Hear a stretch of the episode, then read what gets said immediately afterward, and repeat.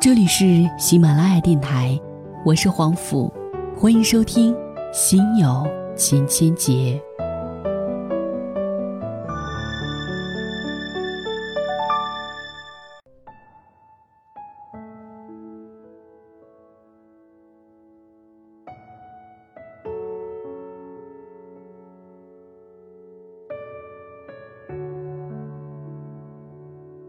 今天为您带来的文章，原标题叫做《此生清单》，想要参加一场葬礼。作者：达达令。最近关于死亡的话题很多，这是所有人都不喜欢触碰的话题，却也总是我们此生不得不面对的话题。对于我而言也一样，在我之前的价值观里。我从来不觉得自己有资格谈论死亡这件事情，就好比只有走过世界很多角落的人，才配得上谈论旅行的意义；就好比谈论美食，不仅仅要尝的够多，还要外加见识广博，琴棋书画、酒色财气、吃喝嫖赌、文学电影，什么都懂一点儿。例如蔡澜先生，这才配得上真正的食评家。同理可证。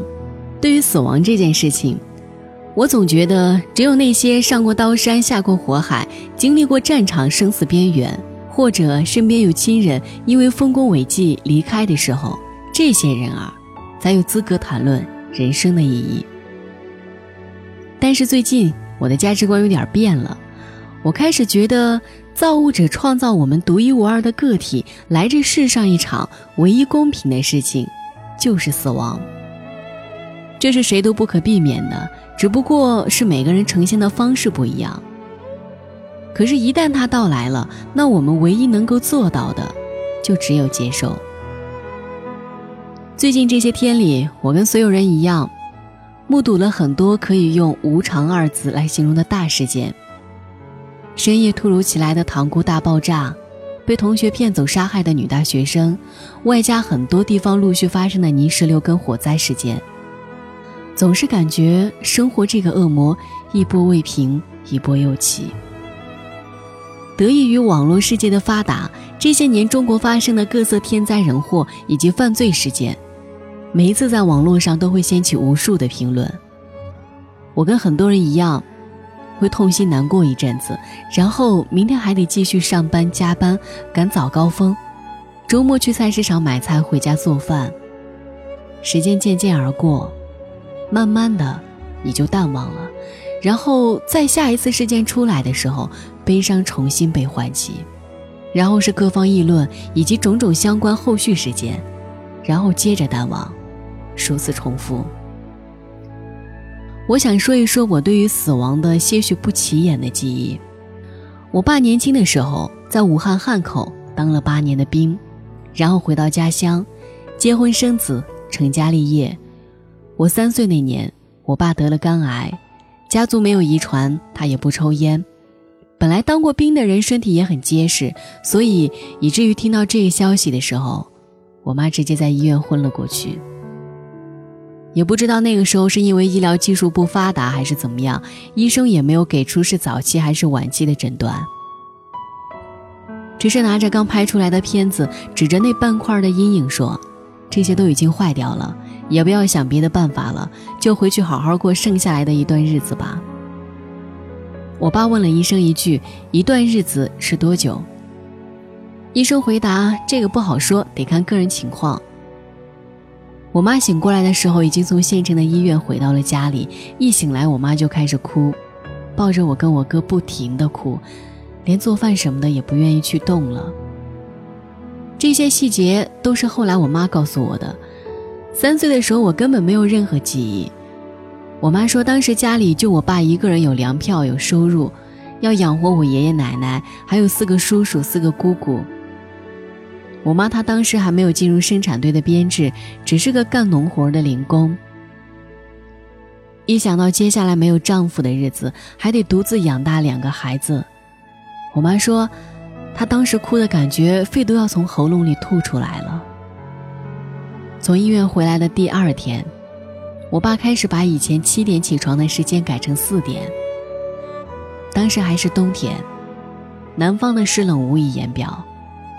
他穿个大短裤跟背心，开始从小镇上的街头跑到街尾，来回五六遍。接下来是跑到工地上，帮政府正在新建的两栋大楼挖地基。我妈的原话就是：把坑里的土挖出来，再填进去，然后再挖出来，来回倒腾的这几波山堆。差不多四个月的时间，我爸风雨无阻，每天早上四个小时的运动量坚持了下来。也从一个有些微胖的干部模样，变成了精瘦的农民骨架。我妈说，这几个月的日子里，我爸的饭量大得吓人，每个月用票换回来的米跟油，以前刚刚够分为各家兄弟姐妹，结果这段时间却非常紧巴巴。我妈只能从外婆家带回很多的红薯跟南瓜做主食来替代，然后是去医院做复检，医生来回检查了几次。很是觉得奇怪，然后出来告诉我爸说拍片发现肝脏的阴影部分有些减少了。他说这是很少见的一件事情，但还是嘱咐我爸不要太乐观，要提前做好安抚家人的事宜。我爸回到家，继续着之前的运动节奏。那两栋大楼已经建起来了，我爸于是找到其他正在修建自家房子的人家，帮忙挖地基、挑砖头、浇水泥、运木板。还有各种杂活儿，不需要主人给工钱，反而比任何一个工人都要拼命。我妈后来告诉我，我爸当兵回来分配到事业单位之后，那可真是连家里洗碗或者扫地的小事儿都没碰过，更不用说那种粗重的活儿了。可是这一年的时间里，我爸在跟死神较劲儿，在跟命运抗争，而且庆幸的是，他居然赢了。一年半之后，我爸记不清是第几次去医院复检了。医生宣判说我爸的肝癌好了，我爸不算很激动，可能这段时间下来，他已经慢慢从心理层上层层过渡下来了。倒是我妈，激动的不知言语，因为小地方的迷信，我妈宰了好大两只鸡去拜祭老家的祖宗，还有庙里的神仙。现在说起这件事情，是我从来不知道我曾经面临过要失去最重要的亲人的境地。这也是我后来成长的某一段时间里，我的父母关系不是很好。我曾经悄悄跟我妈说过，让她跟我爸要不离婚算了，不要过这样的日子了。我妈总是回答我说：“你要记着，即使是我们两个大人的相处出现了问题，但是你爸爸是爱你跟你哥哥的，这点你千万不能忘记。”我当时年纪小，很是任性。我说：“我觉得爸爸对你很不好，所以我也不喜欢他。我长大了也不会对他好的。”我妈这时候会一脸严肃，一个字一个字的告诉我：“当年你爸在鬼门关徘徊的时候，你以为他仅仅是为了他自己才那么拼命活下来的吗？其实是因为你，因为你和你哥哥，你们是他最大的抗争动力来源。”我当时迷迷糊糊接受了这个说法，后来随着自己慢慢长大，我才愈发体会到这种力量的可怕、伟大以及神奇。我上小学的学校离家里很远，我爸每天都会骑着他那一辆高大威猛的自行车送我上学。到了集市上，会给我买几个玉米当早餐之后的零食，然后在学校门口目送我进教室。有一天，我依旧坐在我爸的自行车后座上，前面飘来一堆纸钱，接着是一阵锣鼓敲响。这个声音，我下意识反应过来，前面有人在举行葬礼，棺材正在运送到山里埋葬的途中。不知为什么，我突然哇的一下就哭起来了，开始在自行车上抽泣。我搂着我爸的腰，开始全身颤抖。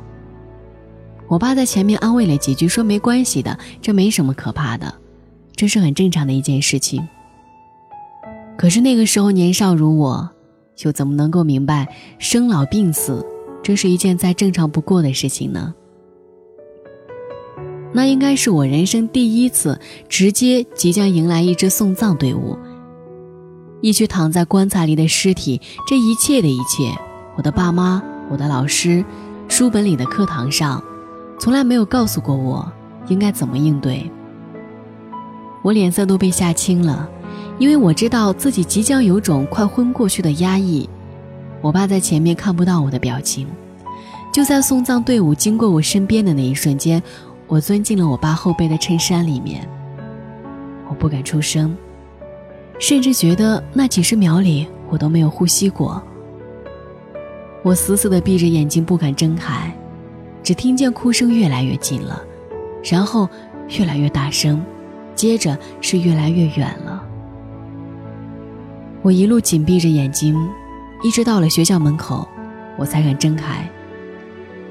惊魂未定，一上午的课里老师讲了什么，我根本就没有听进去。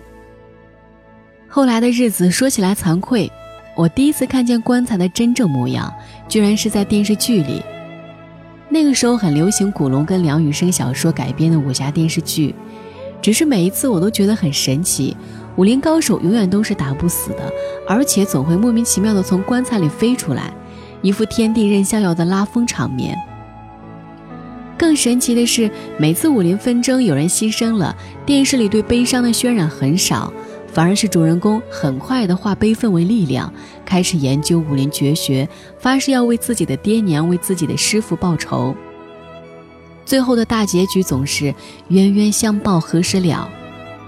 黑白双方一阵恶斗之后，终于明白了，爱才是这世间最重要的东西。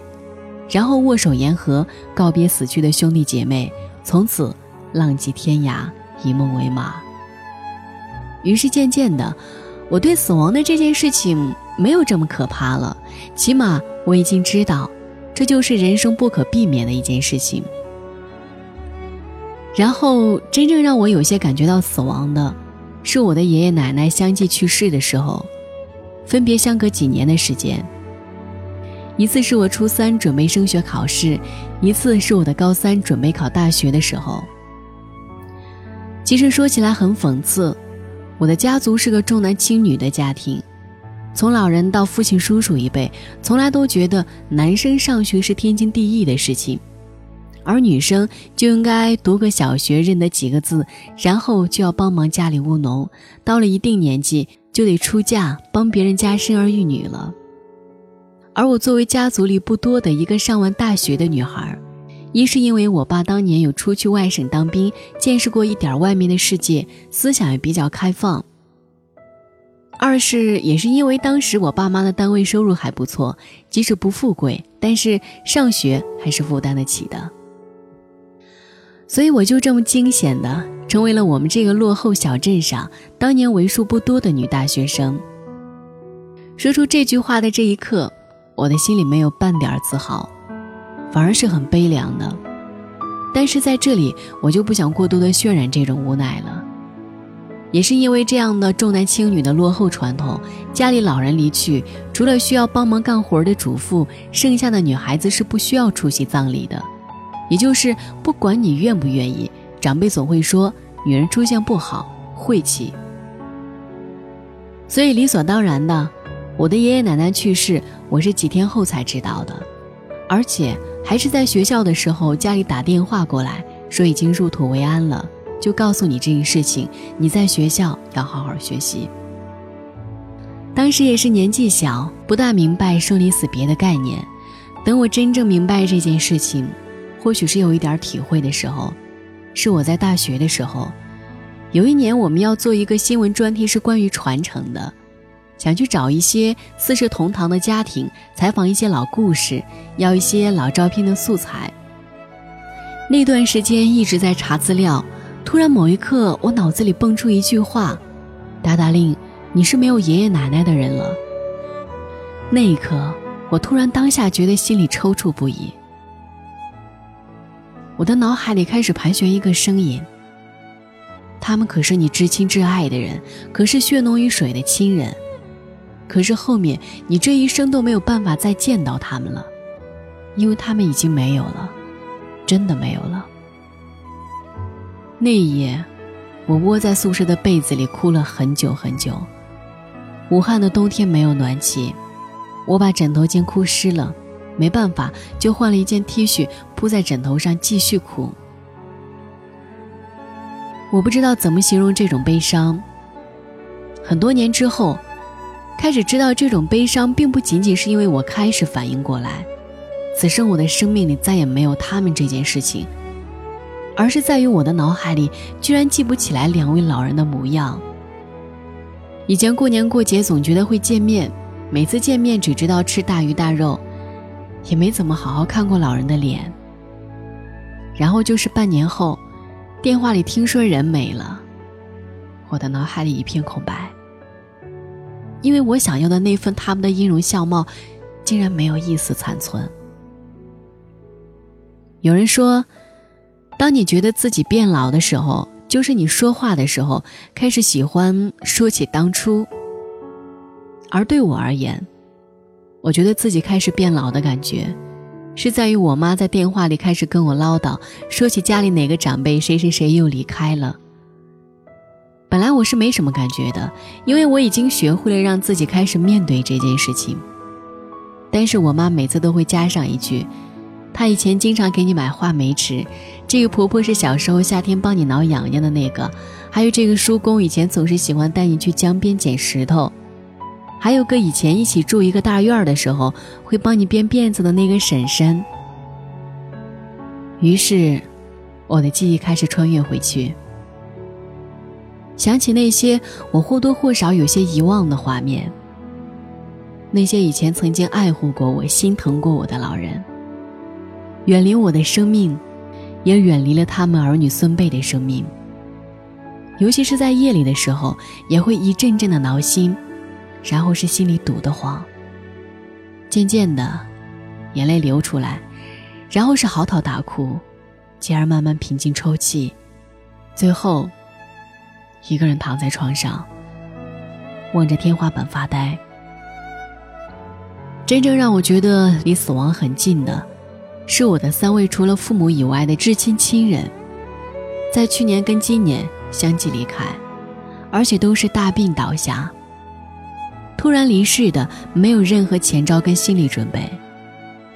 我每次在深圳接到我妈的电话，她会告诉我：“你不用回来了，你现在不一定马上买得到票，买到了明天到市里还得转几趟车才能到家。都是夏天，亲人的身体不能放太久，就得让他们归山了。”忘了说一句，这也是我二十多年来唯一三次听到我妈在我面前在电话里放声大哭。与其说她坚强，不如说她更是个隐忍的女人。于是我第一次慌张了。第一个亲人离开的时候，我妈在电话里抽搐，说不出话来。我正在挤着地铁去南山上班的路上，我想忍住不哭出声，再忍住不掉眼泪，可是没办法。眼泪就是不断的往外流。好在大城市生活的好处是，每个角落里总有人在哭泣，大家习以为常，也不会很怪异的看着你。地铁里偶尔有好心人还会递来一包纸巾，然后告诉你，丢了工作不要紧的，可以再找就是了。要是失恋了，记得要好好吃饭，好好睡觉。你瞧，冷漠的城市，也有温暖的人心。那天我到了办公室，第一件事情就是冲进厕所，把脸洗了一遍，再抹上一层粉底，然后学着电视剧里的女主角，对着厕所很大一面镜子，起出一道弧线，让自己笑一下，然后再笑一下，心里默念着：“你是最坚强的。”然后走进办公室开始开会，一天就这么忙碌过去了。到了第二跟第三个亲人去世的时候，我已经开始学会应对这种局面了。我忍着心里的万般难受，然后安慰我妈，一句一句的讲道理。她听不进去，我就开始威胁：如果你自己伤心过度了，你也病倒了，那连累的就是我，还有我们一家人了，对不对？我就要冒着被领导批评、失去工作的危险，赶回家照顾你，也不知道要照顾多久，对不对？这一招很自私。但是也很管用。我妈是个节俭的妇女，知道我从深圳回一趟老家要不少钱，而且他更加在乎我的工作、我的生活。他希望我能顺顺利利的，没什么坎坷，这也是他人生愿望最在乎的一部分。所以，这个安慰方式是非常见效的。知乎上有个话题探讨，叫“什么是墓地爱好者”，就是一个人喜欢到世界各地的名人墓地参观，想知道他通过参观墓地能收获什么，或者说他这样的爱好能给他带来什么。其中有个答案我很是喜欢，有墓志铭的墓碑特别好看，将一个人的人生态度或者过去浓缩于一句话中。比如在罗马比较常见的是像这样的：“嘿，路过的朋友，我想告诉你，我是个怎样的人。”好的，我说完了，你可以离开了，祝你幸福。或是悲伤，或是诙谐，一个个看过去就好像穿越了从前与他们对话一般。领悟他们的人生态度。他还说道：“中国很讲究象征意义，陵墓的格局、花草树木，一字一句，都可能有背后的意思，或者说是风水。若能自己想明白的话，那种恍然大悟的感觉，会让你对陵墓的崇敬再添几分。不论中西方，墓地都能看出一个地方对死亡这件事情的态度，也能从侧面看出一个地方的文化。”我也曾经经历过一些不认识的别人家的葬礼，基本上都是远房亲戚很不熟悉的人，会派人来给我们家通知一声，然后我妈就会带上一个红包过去出席一下，我就没有出席的必要了。可是小镇上甚至是农村里的葬礼，其实并没有多少庄严肃穆在，一般会请一个道士来做法事。很多时候，礼节还没有行完，葬礼上的主人公的一众亲戚就会开始争吵起来，分割财产、抚养子女，以及会追溯到主人公生前谁照料的多一些，谁又付出的少一些。本该是让离去的人安安静静的走完最后一程的画面，我很少遇见过。这是实话，也是无奈。美剧《逝者之证》里的女法医。梅根·亨特因为像个活测谎仪，所以没人愿意接近他。每一集的犯罪灾难发生后，有时候连他的搭档警察们都激动不已。他总是一副冷漠的面孔，帮死者解剖尸体，寻找犯罪证据。有人说他太无情，他总是反驳：“关于同情，你们很多人已经在做这件事情了。对我而言，找出真凶，还原真相，才是对死者最大的尊重。”而在其他的美剧或者电影里，死亡的葬礼都是庄严肃穆，甚至是很好看的，仿佛精美的 PPT 一样，每一帧画面都很美。总是在下雨天，所有人穿着一身黑衣，撑着一把黑雨伞。牧师祷告完毕，台下的人会悄悄抹去眼泪，但是面带微笑，就仿佛眼前的这个人真的可以去到天堂，而且可以过得很好。然后是每个人一一送花，放在棺材上。整个画面很安静，没有大哭大闹，没有歇斯底里，有的只是对这个人生前的事迹缅怀，甚至有亲朋好友发表悼词的时候也会幽默一把。我不知道这是剧情的设计需要，还是西方的葬礼仪式就是这样。总之，我很羡慕这种温柔而平静的处理方式。说起死亡。真是一件比天大的事情。我知道自己也是一个普通人。我的好友逝去，你的亲人离去，这可真的就是天大的事情。完全不是电影里那种可以死而复生的妄想。我也知道自己写出这些无聊的思考，也不过是在保住性命、吃饱穿暖之后想太多的感情出口而已。我们都希望自己平安，也希望我们身边的人都平安。但是有生之年，我也希望着自己有机会参加一场葬礼，让我近距离的感受一下死亡，感受一下那种以前觉得很害怕，现在却很是尊敬的场面。或许难免哭泣，难免悲伤，但是选择这么一件看起来怪异的麻烦愿望清单，我只不过是想自私的完成一场灵魂上的洗礼，触碰一场关于生死的理解概念。我想用这些积攒的勇气与强大来对抗接下来我要面临的：我的父母慢慢老去，我的亲人慢慢老去，将来我也要慢慢老去，离开我的子女的悲伤场面。与其想着逃避，不如学会接受。每个人对待死亡的方式不一样。那些我看到葬礼上从不掉眼泪、被亲人指责为无情的人，你又怎么知道他此时此刻内心的感受？你又怎么会知道他在夜里的哭泣会比其他人少？你又怎么会知道他只是希望默默的缅怀世人？你又怎么知道他没有在后来的很多个日日夜夜里，都在思念曾经的回忆呢？韩寒在一座城池里写过一句话。很多人的悲伤，只是希望展示给大家看到自己的悲伤。其实这世上是没有人能够理解另外一个人的悲伤的。周末看电影《滚蛋吧，肿瘤君》，朋友圈里很多人都纷纷感慨泪奔，表示深深被白百合的演技打动。尤其是他在床上给妈妈交代银行卡密码的画面，简直是可以拿到影后的表演。我是个慢热的人。整场电影下来，身边好多的女生，甚至是男生，都一把鼻涕一把泪了。我的泪奔，却是从尾声才开始的，从熊顿用自己的录像来作为告别会上的主持人开始的。白百合一边笑一边说，突然间一个抽泣，然后继续一边笑一边说：“我在心里默念着，这般举重若轻，切换自如，这才是教科书级别标准之外的惊喜啊！”夜里回到家，到电影的真正主人公熊顿的微博去看，好多人在第一条微博下面留言。我又去看很多的相关新闻，才知道正是因为熊顿用生命完成了脚本。电影里那种天然的不煽情的乐观，那些神经少女的脑洞大开，全部都是熊顿自己的生活。所以他如此的真实动人，而不会觉得恶俗。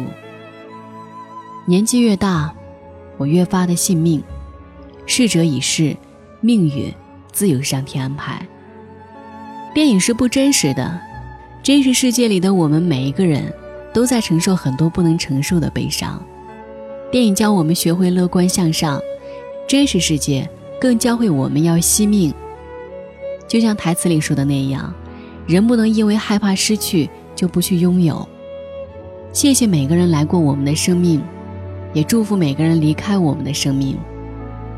一想到有些人可能转身就是再也不见了，这种消极反而会提醒我做些更多无用的事情，比如说，珍惜每一次跟家人、跟朋友的相处，告别的时候也要用力一些，尽可能在生活里留下一个有纪念价值或者仪式感的回忆。